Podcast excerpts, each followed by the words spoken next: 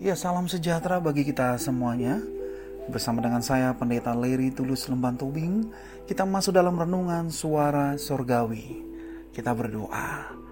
Bapa, kami sungguh bersyukur atas segala pemeliharaan Tuhan di dalam kehidupan kami.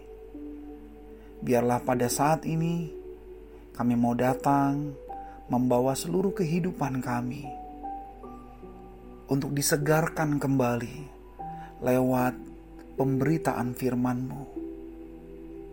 Pimpin kami di dalam rohmu. Hanya di dalam nama Tuhan Yesus kami berdoa. Amin. Ya saudara-saudara, tema yang akan kita renungkan adalah menabur kebaikan, menumbuhkan kasih.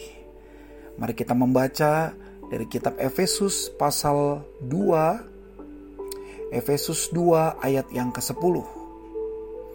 Firman Tuhan berkata, "Karena kita ini buatan Allah, diciptakan dalam Kristus Yesus untuk melakukan pekerjaan baik yang dipersiapkan Allah sebelumnya. Ia mau supaya kita hidup di dalamnya."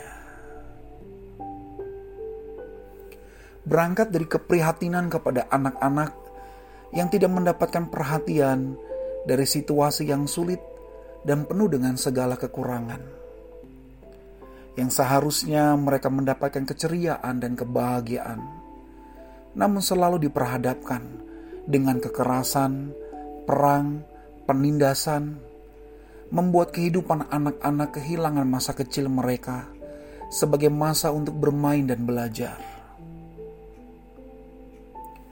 Kepedulian itu muncul di dalam hati Fred Rogers, seorang pendeta dari gereja Presbyterian di Amerika Serikat memulai dengan menciptakan lagu dan merancang sebuah program televisi yang dapat menyentuh dan menarik setiap hati anak-anak untuk serius melihat acara tersebut sampai selesai. Program itu bernama Mr. Roger Neighborhood.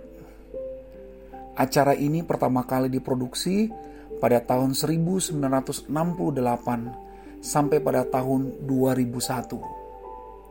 Tak terasa acara ini sudah 52 tahun mengisi layar kaca televisi dengan hal-hal positif yang dapat membentuk minat anak ke arah pembangunan karakter yang baik.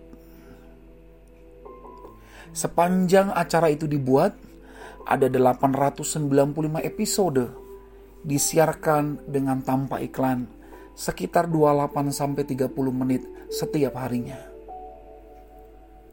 Yang menarik, di awal acara Fred Rogers selaku pembawa acara menunjukkan seolah-olah baru pulang ke rumah sambil menyanyi Won't You Be My Neighbor. Lalu ia menggantung mantel ke lemari dan berganti pakaian dengan selai cardigan bersleting serta sepatu cats. Menarik sekali bukan? Kisah nyata yang sungguh memberikan inspirasi. Inilah kisah yang patut ditiru dan dapat dikerjakan sebagai proyek iman di dalam kondisi sekarang ini. Situasinya mirip saudara. Saat Bapak Fred Roger untuk pertama kali membuat program itu, kondisi anak-anak ada di dalam ketakutan. Begitu juga pada masa saat ini.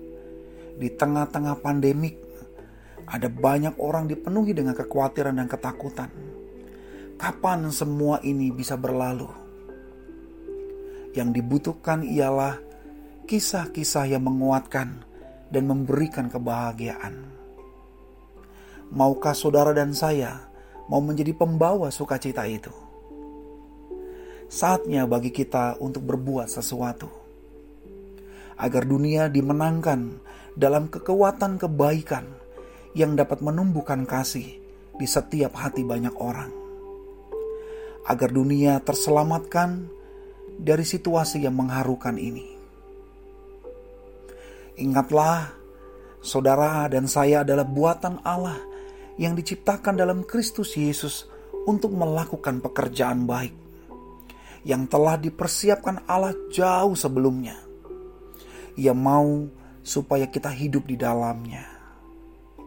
Saudaraku, Tuhan menolong kita dalam melakukannya lewat kehidupan kita masing-masing di mana pun kita berada. Amin. Bapa, kami sungguh bersyukur lewat perenungan firman-Mu pada pagi hari ini. Kami boleh kembali mengaca diri kami dengan peristiwa kehidupan Bapak Pendeta Fred Rogers untuk peduli kepada dunia yang selalu diperhadapkan dengan ketakutan. Kiranya kami mampu ditolong oleh Tuhan untuk menyalurkan kebahagiaan sukacita agar dunia ini boleh terselamatkan dari situasi yang mengharukan ini. Tolonglah kami Tuhan untuk dapat melakukannya lewat kehidupan kami masing-masing. Kami serahkan kehidupan kami, keluarga kami, gereja, masyarakat, dan bahkan negara kami, Indonesia, ke dalam tangan pengasihan Tuhan. Hanya di dalam nama Tuhan Yesus kami berdoa. Amin.